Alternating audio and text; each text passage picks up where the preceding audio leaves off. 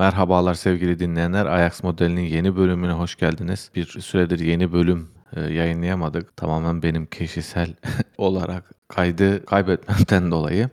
E, aslında o, o, o kayıtta Sergen Yalçın'ın istifasından önce çekilmiş bir kayıttı. Hatta Ahmet Nur Çebi'nin e, Beşiktaş Başkanı'nın Sergen Yalçın'la devam etme kararı aldıkları o toplantı günü çekmiştik. Hatta o toplantıdan sonra çekmiştik. Aslında buradan başlamak istiyorum. Can abi sen o gün bir ileri görüşlülük göstererek Sergen Yalçın'ın yine de istifa edeceğini e, söylemiştin. Tabi burada kay, e, kaydı kaybetmeseydik yayınlamış olsaydık e, daha güzel olacaktı belki bu soruyu sormak ama ben niye o gün o kirdeydin hem onu izah etmeni hem de sence senin düşündüğün sebeple mi yoksa başka sebeple mi istifa etti diye bir değerlendirmeni isteyeceğim açıkçası. Evet ya aslında o günün o gün de dahil olmak üzere son bir aydır hatta bunu söylemek o kadar da ileri görüşlük bence sayılmaz. Yani birazcık görünen köy kılavuz istemez modeli bir şeydi bu e, durumdu. Çünkü son 12 maçta bir tek Galatasaray'ı yenmiş. Bir de o da Galatasaray'ın zavallı talihsizliği. Herkese kaybetmiş Avrupa'da, içeride, dışarıda çok belliydi. O yüzden benim çok büyük ileri görüşlülüğüm denemez buna. İleri görüşlük istiyorsan bak şunu söyleyeyim. 2000 senesinde Beşiktaş'ın başında Skala varken ben daha 17 yaşındaydım. Skala'nın kovulmasına 2-3 kaykala Dağım gelecek dedim. Herkes dalga geçti. Sonra Dağım geldi Beşiktaş'a. Ne alaka dediler abi öyle dedim. Dağım'la çünkü Serdar Bilgin'in arası iyiydi. Daha önceki Dağım'ın Beşiktaş'a çalıştığı dönemden. Serdar Bilgi Beşiktaş'ın başkanıydı kafamda öyle bir bağlantı kurdum. Davum da Almanya'da biraz kokain davasından dolayı şey olmuştu. itibarsızlaşmıştı. Çok kafamda cuk oturmuştu. Onu söylediğimde herkes güldü. 3 ay sonra gerçi o ileri görüştük. Ama bugünkü Sergen'in e, Sergen Yalçın istifası çok çok bariz bağırıyordu uzun zamandır. Çünkü şey de diyordu yani çözemiyorum falan diyordu basın toplantılarında. Yani olacak iş Bir hocanın daha önce Samet Aybaba Beşiktaş teknik direktörüyken Sergen Yalçın da yorumcuyken Samet Aybaba benzer bir laf söylediğinde çok kolay gol yiyoruz ve çözemiyorum dediğinde. O zaman Beşiktaş kazanıyordu ama 3-2 kazanıyordu böyle ucu ucuna. Çok rahat fark atacağı maç bir anda 2-2'ye geliyordu. Samet Aybaba o gün çok kolay gol yiyoruz bunu çözemiyoruz dediğinde Sergen Yalçın yorumcuyken dedi ki çözemiyorsan orada ne işin var? Ben mi çözeceğim? demişti. Bugün gelinen noktada da Sergen Yalçın teknik direktörken hep kaybediyoruz ve ben çözemiyorum dedi bir iki kere bunu dedikten sonra da çok artık geleceği belliydi. Yani dedim ya hep kendisiyle tutarlı bir insan olmasından dolayı aslında ayrıldı. Niye çözemiyordu? Ne oluyordu? Motivasyonunu mu kaybetti? Artık onun detaylarını bilemem. Birazcık bana kişisel gibi geliyor. Yani kişilik özellikleriyle. Çünkü tanıdığımız Sergen Yalçın'ın futbol bilgisi, liderliği, zekası bildiğimiz şeyler ama başka şeyler de biliyoruz. Kırılganlığı da var. Kişisel kırılganlığı da var. Futbolculuğu döneminde Beşiktaş'tan birinci gidişi, ilk gidişi yani gencecikken daha 20 24 25 prime'ındayken diyelim. Hiç de ortada böyle bariz bir sebep yokken bir yöneticiyle laf dalaşına girip ayrılıp gitmesi İstanbul Spor'a. Ondan sonra hiçbir takımda uzun süre tutunamaması. Sonra geri gelişi. Aslında ertelemeli geri gelişi. Gene 2000 2001-2002'de gelecekken aslında transfer görüşmelerinde yöneticinin biri sen yaşlandın, sakatsın, kimse sana kontrat vermez gibi laf edince görürsünüz deyip oradan kalkıp Galatasaray'a imza atması. Sonra tekrar geri geldi. Bu tip şeylerde hani futbolcu döneminden de biliyoruz.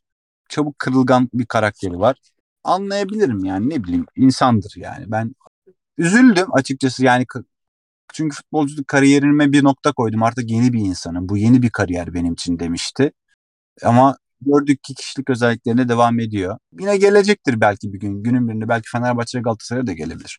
Hep o camiaların hepsiyle arası iyi olan bir futbol adamı sonuçta. Ama bu durumun bu hale geleceği çok belliydi bir aydır. Aslında sene başında da ben e, transferler böyle üstte bomba üstüne bomba patlarken demiştim ki daha lig başlamadan bu kadar da transfer sanki iyi değil gibi ama hani o kaydı bulursak görürüz ama bu bu işler bana çok hoş gelmiyor Beşiktaş sanki iyi işler yapmıyor demiştim. Evet, Ama evet, şimdi bir de yeni kayıt hoca muhabbet. Yayınladık yani biz o, o kayıt o duruyor. Kayıt duruyor. Evet. Şey Şimdi yeni hoca muhabbeti tamamen e, benim aklımın sırrımın ermediği şeyler dönüyor. Yani çok net bir şekilde Şenol Güneş olur diyordum. Belki bir ihtimal Mayıs'ta Beşiktaş'ın kongresi olduğu için geçici olarak şu anda boşta olan Mehmet Özdilek, Samet Aybaba gibi eski Beşiktaşlı futbolcu adamlar diyordum. Çok ilginç bir isim atıldı ortaya ve bir süredir kesin gibi yani son bugün hatta bugün itibariyle kesin gözüyle bakılıyor. Portekiz'den no name yani Bruno Pinheiro isimli hiç kimsenin adını sanını bilmediği ikincilikten bir takım çıkarmış bir hoca gündemde. Ben de şu anda okuduğuma göre e, Önder Karaveli ile 600 bin avro maaş ve 1,5 yıllık imza ile anlaşılmış şu anki teknik direktörle. Önder Karaveli. Önder Karaveli şeyin e, Ser- U19 Ser- takım hocası. U19 takım hocasıydı. Sergen Evet Yalçın an ekibinde değildi. evet. Vatanın haberine göre Önder Karaveli ile e, anlaşılmış. Sene sonuna kadar mı? Efendim? Sene sonuna kadar mı? E, bir, bir buçuk yıllık. Aa, şey gibi oldum ya. Hiçbir şeyden haberi olmayan yaşlı futbol yorumcuları vardır ya Kemal Belgin falan. E, Beşiktaş hala e, hayır ben e, son dakika haberi olarak okudum. E, ama kendi şeyinde e, hala Beşiktaş 19 teknik sorumlusu yazıyor. Google Önder Karaveli'yi gösteriyor e, Beşiktaş teknik direktörü olarak. Yani Beşiktaş teknik direktörü yazıp searchleyince e, Önder Karaveli'yi gösteriyor. Önder Hoca geçen en son işte Kayseri maçına Son maça çıktı. çıkmış ama dediğinde bir, şimdi şöyle söyleyeyim. Şimdi bir de transfer marketten kontrol ettim. Beşiktaş U19'da diyor. Herhangi bir resmi şey yok muhtemelen. E, o yüzden hala senin dediğin olabilir. Sadece ben gazete vatanın son dakika haberi olarak gördüm bunu. Yok e, bilmiyorum sanmıyorum. Aslında iyi de olmaz. Hadi burada da söyleyeyim fikrimi. Niye olmaz biliyor musun? Hocanın ben tanımıyordum bugüne kadar ama son maçtan önceki ve sonraki toplantılarında ve genel e, sonradan da leak edilen soyunma odası U19 videolarında gördüğüm kadarıyla bir yetiştirici hoca görünüyor. Bunlar bence farklı kategorilerdir. Yetiştirici hoca başka bir şeydir. Hani Beşiktaşların anlat anlata bitiremediği meşhur Serpil Hamdi Tüzün var ya. O mesela Evet. bir yetiştirici hocadır. Onu daha Evet. önce Beşiktaş 80'li yıllarda 70'li yılların sonunda denemiş A takım hocası olarak küme düşüyormuş neredeyse. Yani sonradan tekrar altyapıya geçince çok büyük oyuncular, çok iyi oyuncular bulup çıkarmış. Yani hocaya da yazık olur diyorum. Önder hocaya da yazık olur. O onu sanki daha orada daha iyi bir pozisyonda kalır. 19'da kalırsa gibi geliyor ama belli olmaz. Beşiktaş'ın şu anda Mayıs'ta seçimli genel kurulu var. Olağan seçimli genel kurulu var. Tabii ki herkesin tahmini ve beklentisi rakipsiz e, kongreye tek aday olarak girmesi veya daha cılız bir rakiple şey. Çünkü çok büyük maddi destekleri oldu, e, kiş- kişisel kefaletleri oldu. Rakip çıkmayacağı veya tekrar kazanacağı ama etik olan etik olan Evet. aslında seçim varken yeni hocayla uzun vadeli kontrat yapmamak veya e, Ocak'ta bir olağanüstü seçimli genel kurul gibi yapıp bir güven oyu alıp bir artı 3 yılda güven oyu alıp oradan sonra hocayı açıklamak daha etik gibi geliyor bana ama etik ne? Türk milletinin, Türk futbolunun anlayışı ne? Çünkü yeni hoca anlaşacaksın diyelim yabancı getirdin. Mayıs'ta da kongreyi kaybettin diyelim Haziran'da. Hı hı. Öbür gelen de ona tazminat mı verecek? Yani garip garip işler. Doğrusu aslında başka türlü ama dediğim gibi bizim futbolumuzda ki işlerin işleyişi pek hoşuma gitmiyor. Geçen gün şey vardı. Bunu seninle konuştuk ama onu yayınladık mı?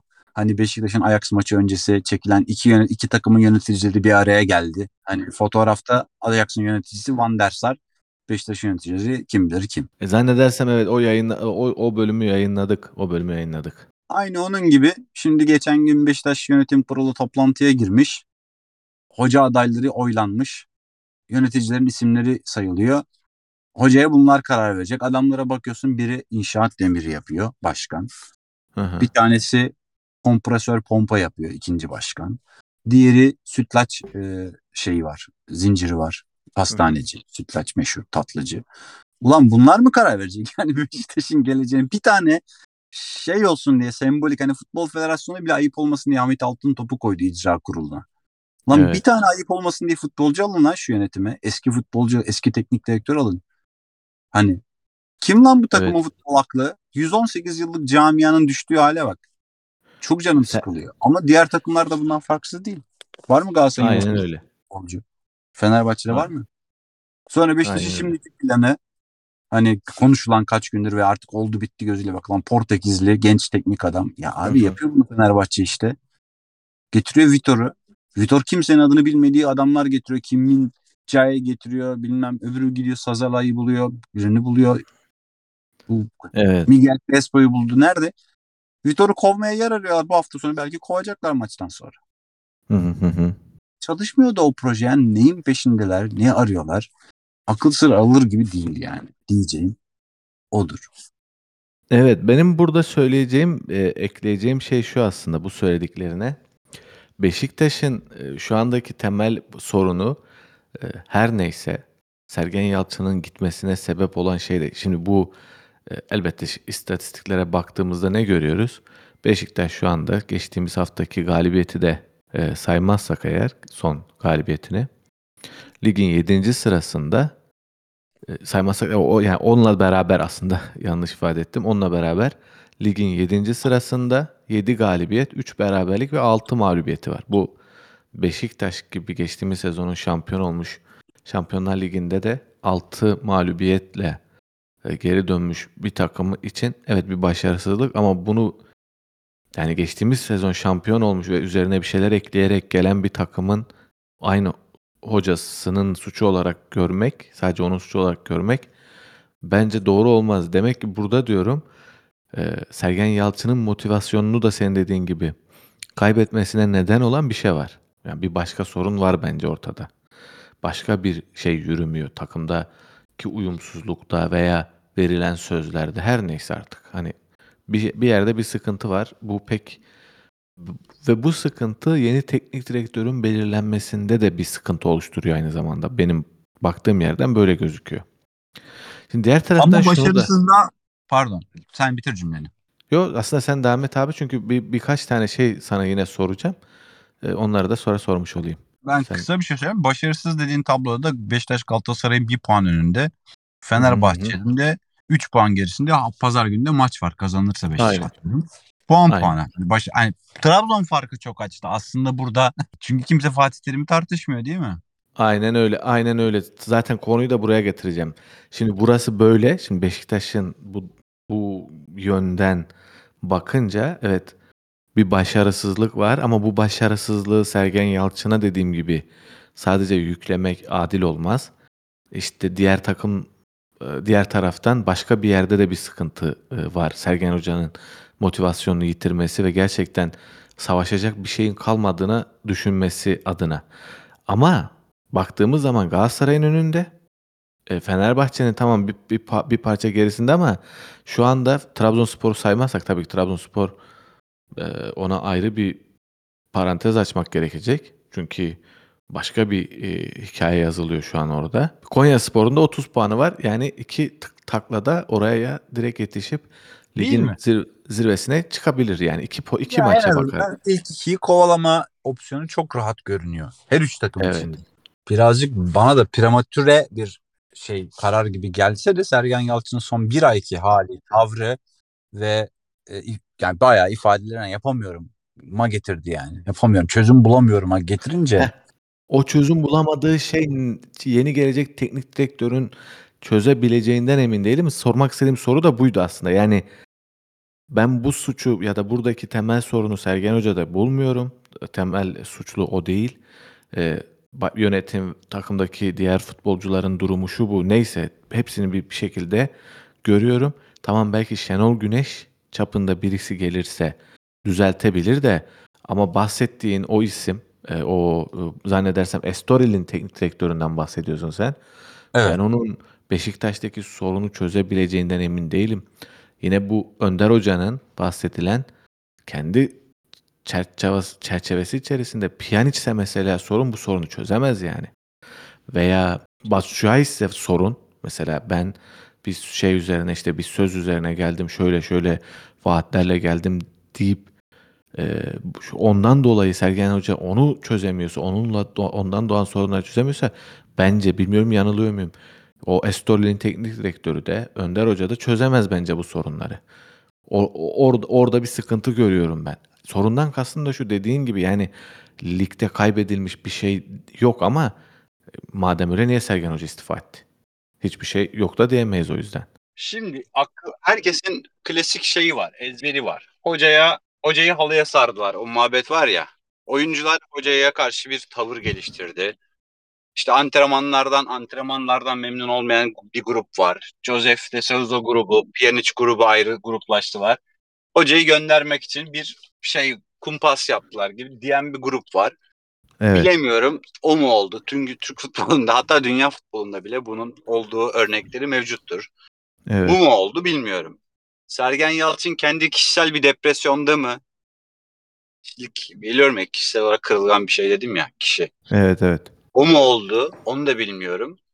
Ama son halleri çözemiyorum derken ki halleri, vücut dili ve şeyi pek futbol dünyası, futbol sahasının içinde ya da antrenman tesisinin içinde kalmış bir durum gibi gözükmüyordu bana.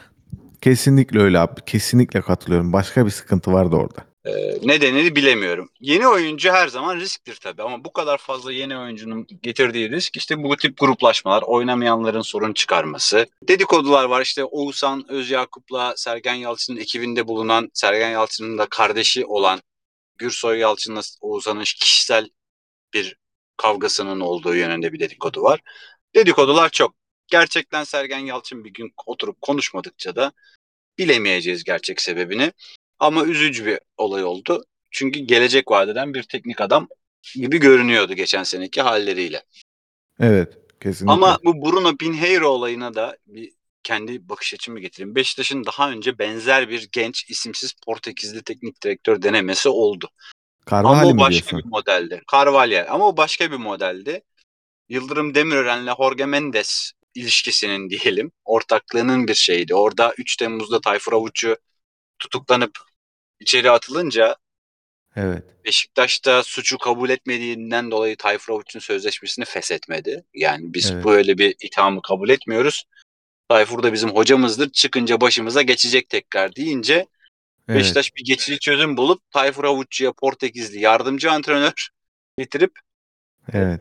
çıkınca görevi teslim alır gibi bir basın açıklaması yaptı ama Portekizli olmasının bir sebebi Beşiktaş'ta çok Portekizli vardı.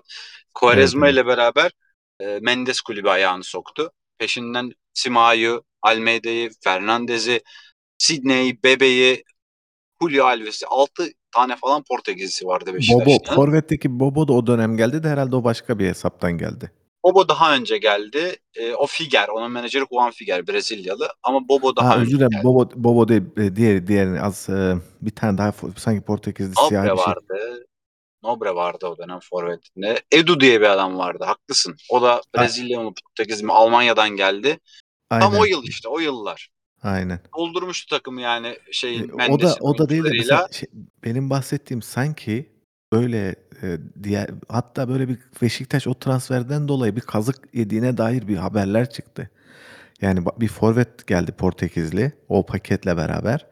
O çok oynamadı. Hatta geri mi gitti bir şeyler oldu. 20 yaşında mı 24 yaşında dediler.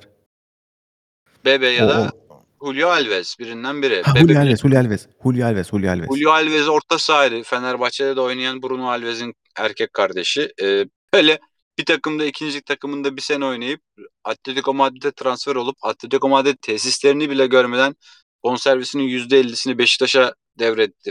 Tamamen Jorge Mendes'in kara Bir para mı dolandırıcılık, atıyor, ne bir dolandırıcılık muhabbeti işte. dolandırıcılık, Aynen. dolandırıcılık resmen yani. Heh, Demirören de bu işlere teşne işte. oldu. Ya geri zekalıydı Demirören ya da bunun suç ortağıydı. Evet. Her durumda Beşiktaş tarihinin en kötü başkanı diyorum ya. Futbol tarihinin belki Hı hı. en kötü başkanı. Ama mesela Ama o, o, o olay Fernandes'lerin, Guti'lerin, işte Simao'ların, Quaresma'ların bunların hepsi marka bu. Ama o bahsettiğimiz Julio Alves dediğimiz olay dümdüz dolandırıcılık olarak e, o zaman muhabbeti öyle dönüyordu yani. öyle canım. Öyle bir sürü ama işte o Carvalho'nun olayı oydu yani. Carvalho bu kadar Portekizli var takımda. Mendes oyuncusu var. Bir tane de Mendes hocası sokalım ki hani tamamen öyle bir işte o Carvalho. Bu öyle değil gibi görünüyor bir taraftan. Çünkü takımda bu kadar Portekizli yok. Ee, ama bir yandan da e, Beşiktaş'ın bu Haziran'da 15 tane oyuncusuyla kontratı sona eriyor. Yabancılar da var bunun içinde, yerliler de var. Hani bir kabuk değiştirme, bir yeni bir çehreye bürünme ihtimali var takımın ve acaba böyle bir menajer tezgahı olarak sıfırdan mı kuracaklar gibi düşünceler var ama kaç tane dört tane yabancının kontratı devam edecek. Fazla da yabancı sokamazlar. Hadi diyelim adamın adamın çok böyle met ediyorlar. Hiç adı sana duyulmamış oyuncuları bul keşfedip yıldızlaştırıyor. İşte bu Fener'de oynayan Miguel Crespo'yu o bulmuş falan. E, öyle desen e, dediğim gibi 3 tane oyuncu bulabilirsin. Türkiye'den kaç tane bulacaksın Türk oyuncu? Ben çok çözemedim bu projeyi. Çok da iyi de anlatmıyor Beşiktaş yönetimi bu projeyi taraftarına ve hissedarlarına diyelim. Ben Kes, hisse- bence kesinlikle kesinlikle öyle. Listemde var yani millet sorar yani niye takip ediyorsun bu futbol kardeşim para mı giriyor cebine? Ben de evet diyebilmek için sembolik 3 tane hisse aldım. Evet. Evet kardeşim Beşiktaş kazandıkça cebime para giriyor yani. Aynen aynen Konuyu öyle. böyle kapatmak için. Ama Hiçbir orada- açıklama yok, hiçbir şey yok. Bu projeyi ben çözemedim. Ee, umarım Kesinlikle. hayal ettikleri gibi olur. Ama bana öyle gelmiyor. Kesinlikle benim de şeyim şu. Benim de düşüncem bu. Yani şimdi Beşiktaş şampiyon oldu. Ee, şampiyon ol- olmasından öte Sergen Yalçın gerçekten ortaya bir şey koyarak şampiyon oldu. Bir, bir felsefe koyarak, bir şekil olarak, e, şekil koyarak. Şimdi Sergen Hoca devam etmeliydi demek istemiyorum. Yani istifayı kendisi istifa ettikten sonra bir de kendisi de suçsuz değil. Belli ki bir noktada bu sorunun bir parçası. Ama bu sorun Sergen Hoca sorunu değil. Veya bu sorun takım iyi oynamıyor. Bunu takıma oynatacak bir teknik direktör getirelim sorunu değil kesinlikle. Dediğim gibi Sergen Hoca'nın da paydaşı belki olduğu veya belki de hiç olmadığı, belki de bir politik sebeple. Yani bir, bir anda Sergen Yalçın'ın eşinin, dostunun politik bir e, şeye girmesinden dolayı Türkiye'de bu çok önemlidir. Birçok kişi bunun belki farkına varmaz veya bilmesine rağmen akıl yürütürken bunu unutur. Yani Sergen Yalçın'ın eşi, dostu, arkadaşı kimse onlar eğer bir politik baskı altındaysa Sergen Yalçın da politik baskı altında kalır. Ve ondan sonra bütün hayatı e, veya bütün iş hayatı en azından göz önünde olması, gündemde olması engellenir ki yarın bir gün arkadaşları adına onlar lehine bir kamuoyu oluşturmasın diye. Bu bir taraftan olabilir, böyle şeyler olabilir. Bir taraftan da şunu soracağım. Ben mesela şu anda Twitter'dan şeye bakıyorum. Çarşı grubu zannedersem veya öyle benzer bir şeyin bir tweet'i var. Diyor ki Beşiktaş teknik direktörü kimin olmasını istersiniz? Pinheiro, Şenol Güneş ve Önder Karaveli'nin ismi var. Birisi şöyle bir yorum yazmış.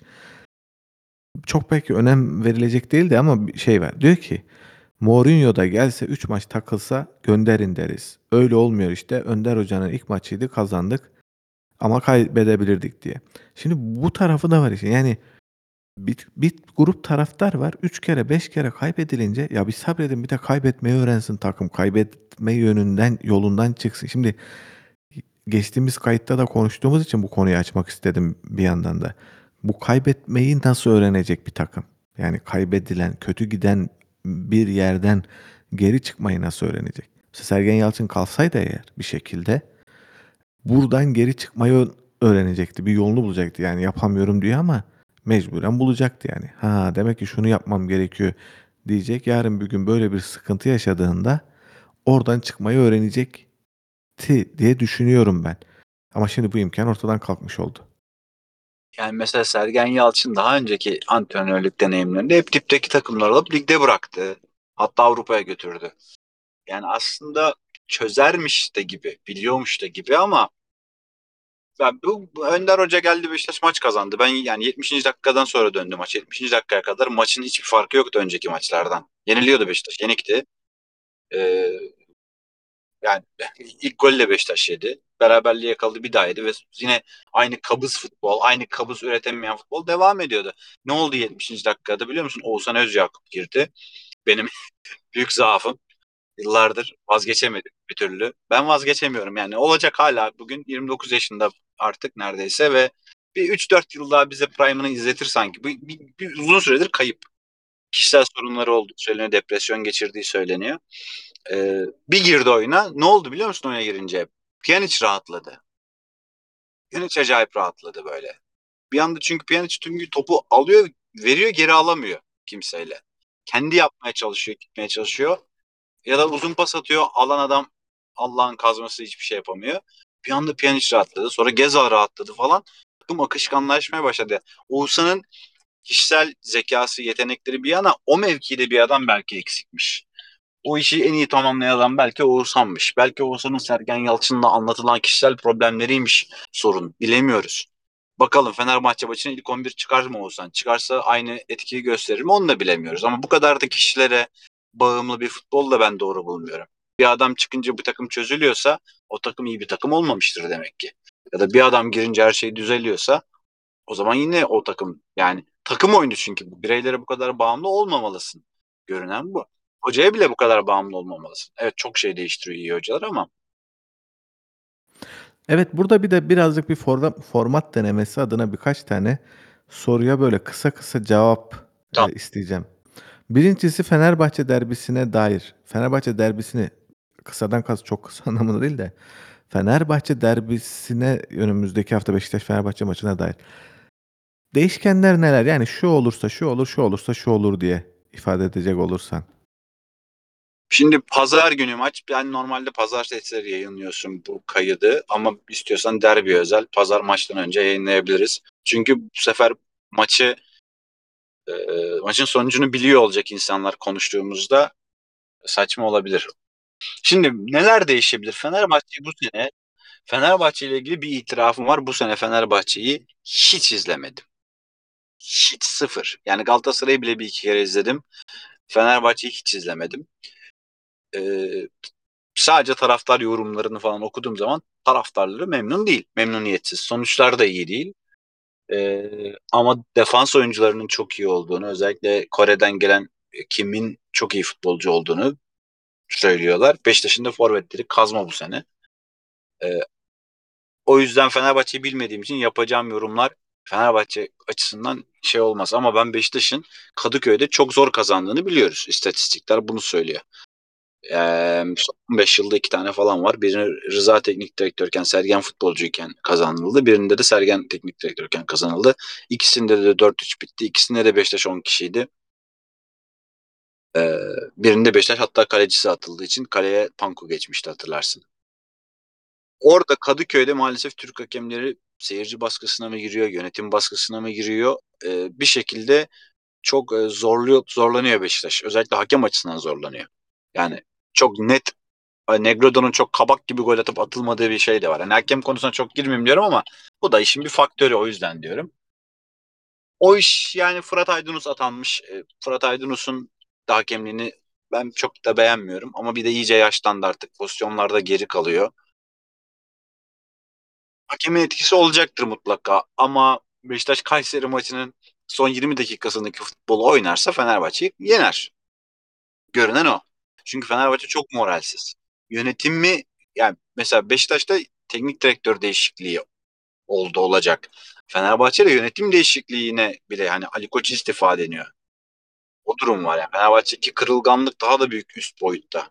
Ali Koç geldiğinden beri kaç tane hoca değiştirdi ve bunun da yani Vitor'un Vitor'un da şimdi Brezilya'dan Flamengo ile görüştüğü söyleniyor. Dolayısıyla Fenerbahçe daha kırılgan ve kırılabilir bu maç gibi geliyor bana. Yani Beşiktaş'ın Fenerbahçe'nin de bir ihtimali teknik direktör değiştirme şeyi var, tartışması zaten var şu anda. Evet, hoca, hoca Flamengo ile görüşüyor diyorlar. Fenerbahçe'ye hoca bakılıyor diyorlar. Bunların ışığında nasıl bir maç olur çok kestirmek de mümkün değil. Gönlüm Beşiktaş'ın kazanmasından yana fark daha açılmasın diye ama e, Fenerbahçe'yi izlemediğim için bu sene yorumlarım sadece Beşiktaş özelinde olacaktır. O da Beşiktaş'ın kazanma ihtimalini yüksek görüyorum. Sadece Kayseri maçının 70. dakikasından sonrasına bakarak. Evet. Bu diğer taraftan peki Sergen Yalçın bundan sonra ne yapar diye düşünüyorsun? Vallahi herhalde uzun zamandır hasret kaldığı kumar karı kız işlerine bir dönmüştür. bir önce Yani bir hasret rahatlasın, kaldı bir mı bu konuda gelsin. bu ha- hasret E, kaldı mı o pandemi da vardı, şüpheli. pandemi vardı. Pandemiden sonra da pandemi açıldıktan sonra diyelim. Hala pandemi var ya. Pandemi açıldıktan sonra da Beşiktaş'ın iki günde bir maçı vardı. E şampiyonluk da geldi. Bilmiyorum. Bir süre belki yorumculuk yapar tekrar. Tekrar bir televizyona dönebilir. O işi seviyor. O konuşmayı seviyor. E, futbol yorumlamayı da seviyor. O işe dönebilir. Benim hissiyatım eee, yurt dışına gidebilir. Yani ben Sergen Yalçın'ın da bu istifasının bir parçası hep aklımda e, hatırlıyor musun o konuşmayı? Şeye çıktığında şu hmm, her sene çıktığı kanala çıktı ya. Orada neydi o? Ta- Candaş. Ha, Candaş. Candaş şey sordu. Niye İspanyolca kursuna gidiyorsun diye. Madem İngiltere falan. Sen seviyorum. Var mı dedi. Seviyorum diye. Bunun başka bir sebebi yok diye. Bu muhabbet öyle bir muhabbet olabilir abi. Yani hakikaten Get- Getafe ismi geçiyor. Getafe ismi geçtiğini duydum bir yerlerde. yani sezon Evet, başında geçtiğimiz sezon daha doğrusu sonunda o imza muhabbetinin e, aksadığı dönemde bir kanca yiyip o kancayı çünkü Şimdi iki kere şu cümle şeyi kurdun, cümleyi kurdun. Sergen Hoca'nın psikolojisi bozuk açıkça. Oğuzhan'ın psikolojisinin bozuk olduğuna dair. Öbürünün şunu bunu. Tabii dinleyen arkadaşlar benim söylediğimi yanlış anlamasınlar kesinlikle. Kimseye ve kimsenin hayatına saygısızlık edecek değilim ama Türkiye'de bir psikoloji bozan ortam var ve bundan kaçmak istiyor insanlar. Bir imkanı Evet, olanlar. var. Bundan kaç Kesinlikle bun, bun, bundan kaçmak Sergen Hoca için çok okey bir şey bence. Yani Sergen Hoca bunun için Beşiktaş'ı terk eder yani.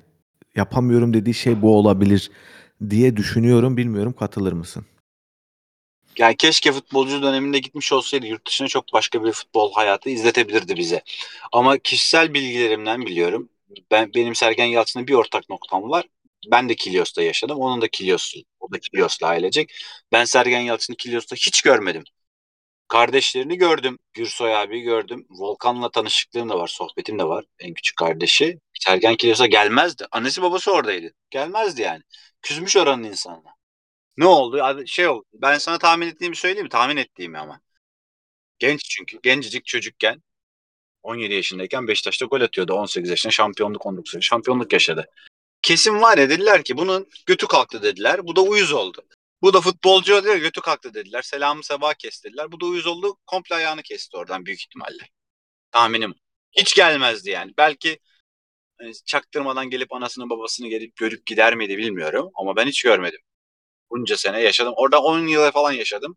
Dediğim gibi kardeşiyle falan. De bildiğim kadarıyla kardeşleriyle de bayağı iş, iş güç yapan bir insan. Yani öyle hani kardeşlerim ayrı ben ayrı diye takılan bir insan değil Sergen Yalçın. E, Gürsoy Yalçın son ekibindeydi mesela şu Beşiktaş'ta çalıştığı ekipteydi. İnsanlar da bu arada çok dalga geçti. Kardeşini aldı, kardeşini aldı falan diye. Yani Gürsoy Yalçın evet Sergen Yalçın'ın kardeşi ama Beşiktaş'ta futbol oynamış. Beşiktaş altyapısından yetişmiş futbolcu. Alt liglerde senelerce top oynamış eski futbolcu. Eğer onun analiz yeteneğine güveniyorsa kardeşi de olsa alır. Bunu da aşmamız lazım. Sergen Yalçın istifasından sonra Beşiktaş için adı geçen bir isim Edin Terzic. Borussia Dortmund'un teknik sorumlusu. Daha önce Slaven Bilic ekibinde Beşiktaş'ta çalıştı. Terzic gelsin, Terzic gelsin. Abi e, Bars, Borussia Dortmund'un kadrosunda da Terzic'in kardeşi var scout olarak. Kimse demiyordur Almanya'da "Ha, kardeşini soktu buraya diye. Kimse demiyordur Almanya'da. Burada da Amerika'da da yani eğer adam işin ehliyse isterse kardeşin olsun, isterse baban olsun. Sokmazsın ki zaten aptalca biri olsa, işini yapamayacak biri olsa kendini niye riske alasın kardeşin için? Ben atmam kardeşim için kendimi riske. Sergen Yalçın niye atsın? Aptal mı? Güvenmiş ki adama koymuş oraya futbol bilgisine, zekasına, analizine. Ha, yanlış bir tercih bilmiyorum ama sırf kardeşi diye oraya soktu denmek bana açıkçası ayıp geliyor ya. Hiç olmazsa o adam yıl- yılların futbolcusu ya. İyi kötü ikincilik futbolcusu olmuş. Bir şekilde tutunamamış üst liglerde ama Beşiktaş altyapısı görmüş. İyi bir eski Yani adamı. orada ş- o tarz bir durumda ben şunu sorarım. Bu adam kardeşi olmasaydı giremez miydi? Senin anlattığına göre kardeş olmasaydı da girebilirdi. Öyle olunca burada artık tartışma çok çok şey değil yani bence. Ee, bitmiş bir tartışma Tanıyor oluyor. olsa girerdi. Çünkü güveniyorsa futbol analizine, futbolcu analizine bence kardeşi de olmasa girerdi ama hala da sosyal medyadaki Beşiktaşlar bile tabii meme oldu. Biz de gülüyoruz artık. Gürsoy Yalçın'ın fotoğrafıyla ilgili şakalar yapılıyor. İşte Sergen'in bir futbolcu buldum of diye başlayan ve ondan sonra bunun bin çeşit varyasyonuna giren Sergen'im şu anda e, karı var yazamayacağım falan gibi şakalara kadar varan şeye gitti ama dediğim gibi bence biraz haksızlık. Dediğim gibi bambaşka bir futbol kariyeri de izleyebilirdik. Ayrıca yurt dışında hayal kurduğu teknik direktörlük kariyeri de daha iyi olabilirdi. Çok genele bakacak olursan da senin dediğine yüzde yüz katılıyorum. Türkiye'de toksik bir ortam var. İnsanların mutluluğunu çalmaya çalışan bir ortam var Türkiye'de. Ben ilk üniversiteyi kazandığımda insanlar böyle yani liseme bok attılar. Ünivers girdiğim üniversitenin aslında eskisi kadar iyi olmadığından hani çevremdeki insanlar falan yani Boğaziçi'ne mi girdin? Aa Boğaziçi zaten çok bozdu falan. Ya bozdu bozdu ama o anda en iyi okul oydu ne yapalım. Bozduysa da ben bozmadım. Ama niye sen hani benim oradaki şeyimi heve, hevesimi kaçırıyorsun? Veya işte inşaat mühendisliğine kazandım. İnşaat mühendisliği diplomalı amelelik amına koyayım. Diplomalı amelelik, okulu, okul, okul amelelik. Yapıyorum kardeşim. Bugün amelelik yapıyorum ben burada. İnşaatlarda çalışıyorum. Emekçiyim. Bunda utanacak da bir şey yok. Ama diplomalı bir emekçiyim. Başka bir şey. Ama insanların şevkini kırmak, hevesini kaçırmak bizim ülkede atasporu olduğu için e, Sergen Yalçın'ın da şevki ve hevesi futbolcunun da defalarca kırıldığı için Beşiktaş'tan küstürülüp kaçırıldığı için e, bu da normaldir yani. Evet. Burada ilginç bir durum var. Galatasaray'da tabii ki Fatih Terim'in Fatih Terim olmasından bel belki de Galatasaray iyi gitmiyor mesela. Fenerbahçe burada sıkıntı içerisinde. Beşiktaş teknik direktörünü e, istifa etti işte teknik direktörü. Ama Galatasaray'da tık yok. Sanki sanki böyle el mahkum devam ediyorlarmış gibi. Devam ediyor Galatasaray. Ben de bir Galatasaray taraftarıyım. Tabii ben e, eskiden beri seninle tanıştığımız için belki bizim tanışıklığımız 5-6 yıl oldu sanal ortamlardan. e, ben Fatih Terim Galatasaray'ın başına geldiği zaman Galatasaraylı değilimdir. Fatih Terim istifa edene kadar kişisel bir hus- husumetim var onunla teknik direktör olarak. E, saygı duysam da e, başka şekilde değerlendirsem de e, yeminliyim yani o o ayrı bir konu ama Galatasaray'da hiç şu anda bu tartışılmıyor bile. Sence niye bu böyle bir Galatasaray böyle bir el mahkum hali var? Sene başında yeni yönetim seçildi bir. Yeni yönetime kredi açmak lazım. İki Fatih Terim bu sene başında ben 3 yıl falan istiyorum yeni yapılanmaya gidiyoruz deyip birkaç genç oyuncu aldı. Yani kendine o kredi bir anda o alanı açtı o, o beyanatıyla. Biraz genç bir iki genç Romanyalı futbolcu geldi. Bir tane genç sanırım Sasha Boy geldi. Bir iki genç yerli Türk geldi. Halil Dervişoğlu'nu tekrar aldılar falan. Bir e, bizim bizim biraz zaman ihtiyacımız var. Takımı sıfırdan yeniden kuruyorum. Bize zaman verseydiniz diyerek baştan kartını açık oynadı Fatih Terim bu senenin başında daha top oynanmadan.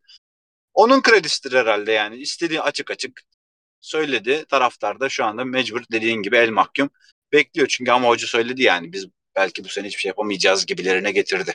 Ama bu Galatasaray hiç belli olmaz. Üç, onlar da yani 3 maç üstte kazansa onlar da 3 maç üstte kazansa potaya girer. Poto öyle çok açılmış kopmuş değil. Trabzonspor'un bu konuda sicili bozuk. Daha önce şampiyonluk kaybetti ileriki şeyden. Hatırlıyorsun Başakşehir'e verdi. Öteki taraftan e, Abdullah Avcı Başakşehir'in başındayken Galatasaray'a verdi. Çok rahat ol, olur herhalde oldu de, oldu bu sefer denirken. Dolayısıyla hiçbir şey hala kopmuş değil. Taraftarda bir de o da var. Bir de Galatasaray Avrupa'da gruptan lider çıktı. O da var. Yani ben o evet, kısmını ha, asıl o var. Tabii. Asıl o var. En en önemlisi de o bence. Evet. Bir şeyler de icraatta var.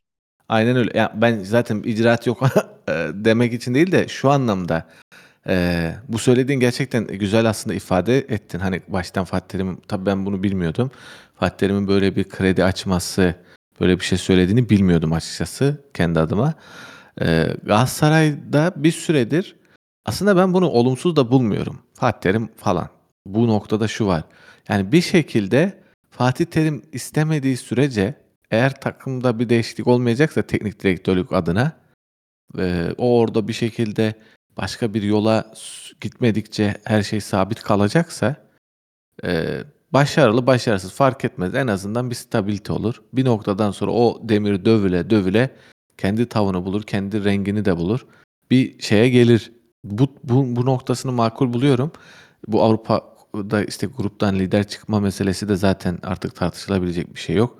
Ama bir diğer taraftan ben e, yani Beşiktaş'ın, Fenerbahçe'nin bu- pozisyonları içerisinde Galatasaray'ın bir yerden bir patlak e, vereceğine dair de öngörüm var. Yani bu böyle gitmez yani. Bu tamam Avrupa'da bir gruptan çıkma falan ama bir yerde patladı mı Galatasaray taraftarı çünkü bence Türk futbol taraftarı birbirlerini çok etkileyen taraftarlar.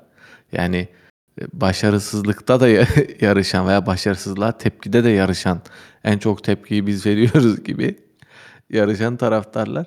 O yüzden bu bir yerde patlak verebilir gibi bir düşüncem var. Aslında sormak istediğim senin böyle bir beklentin var mı Galatasaray için? Fatih Terim şu anda 68 yaşında. Yani ben kendi işlerimde 68 yaşındaki mühendislerin tecrübesine güveniyorum ama dediklerini fazla yapmamaya başlıyorum. Hani kendi adıma öyle söyleyeyim. Yaş yetmiş iş, iş bitmiş diye bir laf vardır. Yani bir noktadan sonra ister istemez kendisi istemese de bedeni onu zorlamaya başlayacak. Beyni onu zorlamaya başlayacak. Neydi o futbolcunun adı demeye başlar belki. Yani her insan tabii genetik olarak farklı genleri varsa bazı insan 80 yaşına kadar dinç kalabiliyor. Ama ister istemez artık onu vücudu, sağlığı onu yavaş yavaş zorlayacaktır. Türk futbol ortamı stresli de bir ortam. O Fatih Terim de maalesef tansiyonu çok yüksek yaşayan, futbolu maçı anı çok yüksek yaşayan bir insan. Bence sağlığı uzun süre böyle gitmeye el vermeyecektir. Ufaktan daha böyle ben Futbol Federasyonu Başkanlığı'nı yakıştırdığımı uzun zamandır söylüyorum. Çok komik geçen haftalarda Rıdvan Dilmen ve bir, bir kişi daha bir futbol insanı daha bunu söyledi. Yani aklın yolu bir Rıdvan bizi dinlemiyordur tabii Rıdvan Dilmen. Bence aklın yolu bir. Öyle, öyle bir pozisyon yakışır artık ona. Futbol Federasyonu Futbol Federasyonu Başkanlığına Fatih Terim'in gelmesi bence Türkiye'de bir şeylerin ki dediğim gibi benim sevmediğim bir insan. Yani Galatasaray teknik direktörü olarak sevmediğim bir insan. Ga- Türkiye'de bir şeylerin e, iyiye gittiğini gösteriyor gösterir bana. Evet. Yani evet deriz. Ha Evet. burada bir şeyler yani birileri bir şey yapmak istiyor de, dedirtir. Ve benim için Şenol Güneş veya Mustafa Denizli de üçü de Doğru. aynı yaşlarda. Kesin. Kesinlikle katılıyorum. Onlar da olur. Fatih Terim fanatik bir Galatasaraylı olmasına rağmen bence o pozisyona getirildiğinde şey gibi olur. Hani Süleyman Demirel Cumhurbaşkanı olduğunda cidden böyle işini ciddiye alıp partiler üstü bir cumhurbaşkanına dönüştü ya bir anda. Ne kadar fanatik bir partizan bir adamdı. Ya bir de Yaşayanlar yıllarca bilir insanlarla kavga etti yani. Ona dönüşür. Yani fut, artık bana verilen bu görev der. Artık Galatasaray'ın Beşiktaş'ın üzerinde bir görev der ve futbol bence iyiye gider. Benim düşüncem. Ben de sevmiyorum kişi olarak. Ama benim görüşüm bu. Ama Galatasaray futbol takımının bugünkü halinde bu sezon toparlanması bence yani ligde toparlanması ve iddialı olması zor. Sona doğru yarışır. Sona kadar yarışır. Ama eee Beşiktaş'tan daha az görüyorum şansını. Fenerbahçe'nin durumu da eee, hocayı ben ben olsam tutarım yani. Ben Vitor başarılı bir hoca. Böyle bir durumdalar. Aklım hayalim almıyor. Vitor çok iyi bir hoca. Daha önceki girdiği bütün ülkelerde şampiyon oldu. Ben o meseleyi abi o meseleyi ben Vitor Pereira mesela gitmesi veya başarılı olamaması hatta Ali Koç'un iş tutturamaması Sergen Yalçın'ın burada durmak istememesi falan filan bunların sadece futbolla ilgili olmadığını düşünüyorum. Yani elimde net bir veri yok. Ama bu insanlar Trabzonspor'la ilgili biliyorsun. öyle heh, mesela Yani o cümleyi öyle kur- şampiyon yapmak istiyor politika. O, Ben o hani cümleyi öyle kurabilirsin. Yani bu insanları öğüt, öğütüyor bir şey. Bir şey öğütüyor. Yani şimdi sen Sergen Yalçın bir an için kendimizi Sergen Yalçın'ın yerine koyalım. Sergen Yalçın'ın yerindesin. Beşiktaş'ın başındasın. Türkiye'nin en büyük 3 takımından bir tanesi ve sen o takımın kendisi kendine yıllarca bir bir nevi maskotu, e, maskotu yanlış olur ama simgesi olarak Sembolü. sembolü olarak görülen bir insansın. Bütün rüzgar arkanda deli gibi transferler yapılmış. Her şey iyi gidiyor. Sırf başka sebeplerle hem sana hem takımına hem de e, futbolun genel şeyine büyük bir baskı yapılarak bütün bu rüzgar dağıtılıyor. Ya bu adamın psikolojisi bozulmasın, kimin bozulsun? Yani hayatın belki de tam döneceği yerde patlıyor her şey. Yani buna kim dayanır? Böyle şeyleri görmüş artık bununla ne, e, ne derler? Kaşarı olmuş insanlar dayanabilir ancak buna. Vitor Pereira niye dayansın buna? Ali Koç dayanamaz buna. Fatih Terim dayanır buna. Ee, Şenol Güneş dayanır buna. Mustafa Denizli dayanır buna.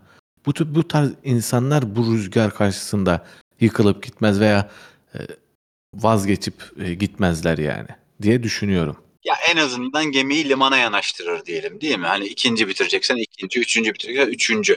Sergen Yalçın lige de iyi başladı bu sene. Yani beşinci haftada Beşiktaş liderdi puan farkıyla. Hatta o zamanlarda bir şaka yaptım ya. Beş haftadan fazla oynanan futbol barbarlıktır diye. Kapatın gitsin şampiyonluğun Beşiktaş'ı diye. Ne olduysa Adana Demirspor maçının son dakikasından sonra oldu. O Balotelli'nin karma karışık karambol golünden sonra Beşiktaş bir daha aldı, bir daha toparlanamadı. Evet. Yani ben Trabzonspor'u bir kere şunu söyleyeyim. Trabzonspor kötü oynuyor da on, e, topluyorlar değil ama Trabzonspor'a öyle bir yol açılmış ki veya Trabzonspor'a yol açma demeyelim bunu. Mesela şöyle de anlatabilirim ben bu hikayeyi. Öyle bir ortam var ki hem politik olarak hem sosyolojik olarak. Ancak Trabzonlular çünkü biliyoruz Türkiye'de bir e, Trabzonluların ve bir parça da diğer Karadenizlerin ülkenin geri kalanını esir alması gibi bir durum söz konusu olduğu için e, bu insanlar dayanabiliyor buna. Güçleri yetiyor. Geri kalan insanların gücü yetmiyor. Ortadaki duruma da diyebiliriz. Yani bundan dolayı da yani birileri bizzat öne- önlerini açmıyordur ama diğerlerinin önü kapanınca bunların önü kapanmayınca, önü açık kalınca yollarına bakıyor olabilirler diye düşünüyorum.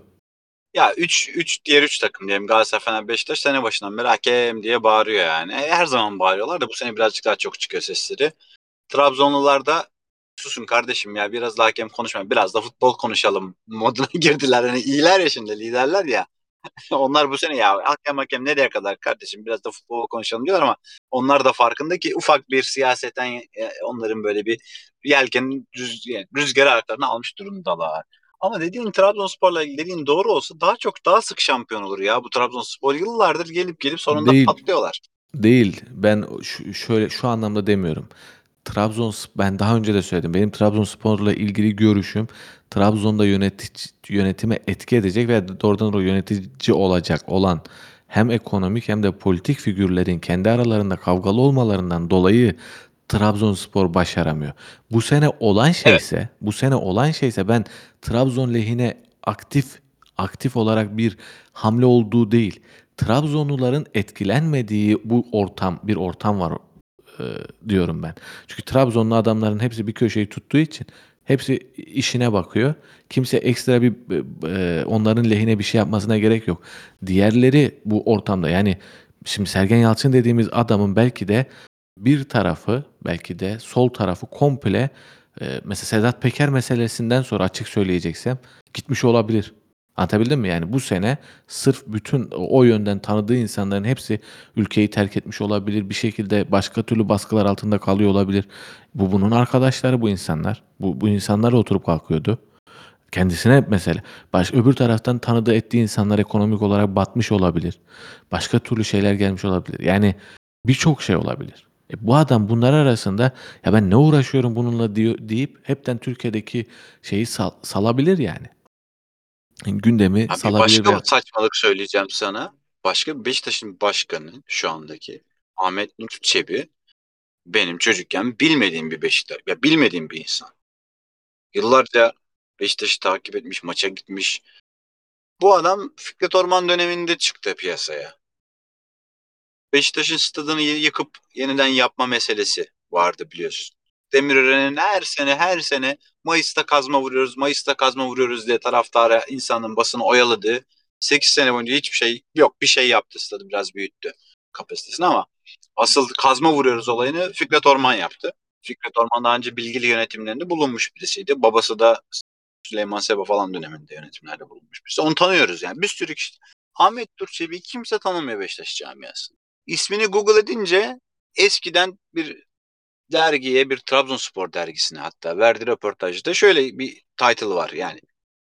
Trabzonlu ve Trabzonsporlu iş adamı Ahmet Nurçebi Trabzonspor'un geleceği için kalıcı yatırımlar şart diyor. Üstünde de sırıtan bir fotoğrafı var. Ha, şimdi Beşiktaş'ın kongre yapısının bozukluğunu daha önce anlatmıştım. Ya böyle bir adam no name hatta Trabzonlu olarak bilinen hatta şöhretli Trabzonsporlu olan bir adam sız, sızmış gibi geliyor bana Beşiktaş'a. İyi niyetlidir, çok çalışıyordur, çok seviyordur. İki takımlıdır. Vardır ya öyle insanlar. Benim ikinci takımım da Beşiktaş. ya ikinci takımım da Trabzonspor. Vardır öyle insanlar. Ama bu kadar kolay camianın içine girip ikinci başkan olup sonra da başkan olması bana açıkçası biraz dokunuyor. Ve o bahsettiğim Trabzonspor o bahsettiğim Trabzonspor rüzgarının da önünü kesmez. Hani çok ısrarcı olmaz o zaman. Diyelim ki hani son haftaya geldi. Bir de Beşiktaş Trabzon maçı var. Yani ister ki babasının memleketi ya da ne annesinin memleketi bir de şampiyonluk görsün ahir ömürlerinde. Hayalini kurar belki. Ha nasıl sokuldu Beşiktaş'ın içerisine? Diyorum ya bu adamın ailesi inşaat demiri üretiyor. Yani çeliktir de onun teknik adı. Biz Türkçe'de inşaat demiri diyoruz. Ve Beşiktaş o yıl stadını yıktı komple sıfırdan yaptı. Fikret Orman ondan aldı bu adamı yönetime. Çünkü çelikte biliyorsun fiyatlar çok oynar. Ve inşaat süresi iki yılsa bir inşaat bir tedarikçiyle iki yıllık anlaşırsın fiyatı kilitlersin. Öyle bir öyle bir şeyle sokuldu sanırım diye düşünüyorum Beşiktaş yönetimine Ahmet Nur Çebi. Ve öyle bir güç elde etti ki başkan oldu Fikret Orman'dan sonra. Daha öncesinde Trabzonlu.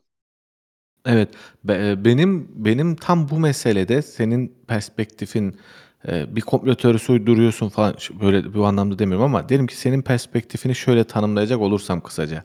Bir şekilde Beşiktaş'ın içine Trabzonspor ve Trabzonlular arasındaki bir konsensüs sonucu e, onların da desteğiyle sız, sızdırıldığını ve Beşiktaş'ı böyle bir yarışta geçtiğimiz sezonun şampiyonu ve bu senenin de en büyük şampiyon adayı olan Beşiktaş'ı da Trabzon'a engel olmaması yönünde tuttuğunu iddia ediyorsun veya böyle bir Hayır. Evet. Yok yanlış anlaşmış. Yani ya şöyle ikinci kısmı çok o kadar öyle değil. Sadece şunu diyorum. Bu rüzgara direnemez diyorum. Özellikle tuttuğunu düşünmüyorum da böyle bir rüzgara direnemez. O kadar büyük Beşiktaş'ta değil çünkü. Hı hı. Tam ben de şunu söylüyorum abi. Ben de tam bu noktada zaten realite gereği diyorum. Beşiktaş'ın başkanlığına eğer bir Trabzonlu şu konjonktür içerisinde adaysa bir başka Trabzonluyla yarışmıyorsa o alır. Galatasaray'da da olur, Fenerbahçe'de de olur. Benim iddiam bu. Yani bir Trabzonlu, Trabzonsporlu demek e, falan değil. Bir Trabzonlu, o Trabzon e, sos, e, sosyetesi, onla, o toplum içerisinde, o komünite içerisinden bir figür aday olursa çünkü bir tek onlar ayakta kalabiliyor. O çe- o çevre ayakta kalabiliyor. Benim görüşüm bu yani perspektifimden. Bugün Trabzonspor'un ayak, ayakta kalma sebebi de bu. Yani bir kasıt değil de alternatiflerinin gücü yok. Ahmet Durçebi'ye rakip olacak kimse yok. Al- Kim olursa olsun bu Yıldırım Demirören dahil olmak üzere. Bir Trabzonlu varsa İstanbul Büyükşehir Belediyesi'ni kazanır. Bir Trabzonlu varsa aday, başka bir Trabzonlu yoksa Beşiktaş'ın başkanı olur. Trabzonspor e, Evet. ayakta kalır gibi. Son hani bir saat oldu neredeyse kayıt. Son bir şey daha söyleyeyim. Beşiktaş'ın biliyorsun malum bir davası var. Fulya'daki arazisine Yıldırım Demirören döneminde bir kısmın hani normal antrenman tesisi falan olarak bahsedilmiş arazisine bir e, inşaat yapıldı. iş merkezi yapıldı. Üç tane kule yapıldı ve e, mahkemeler falan sürüyor. Beşiktaş'ın aleyhine çok büyük bir haksızlık yapıldığını ve müteahhite hani normal kat karşılığı verilir ya müteahhite. Çok çok büyük hissenin müteahhitin müteahhit yaptığı Aşçıoğlu. Hı hı. Trabzonlu. Trabzonlu İş Adamları Derneği Başkanı. Hı hı. Trabzonlu İş Adamları Derneği'nin ikinci başkanı da Ahmet Nur Çebi. Öyle söyleyeyim ben sana. Yani nasıl yürüyecek abi bu Trabzonlulardan e, bu ülkenin çekeceği var diyorum. Şampiyon olsunlar da kurtulalım diyorum.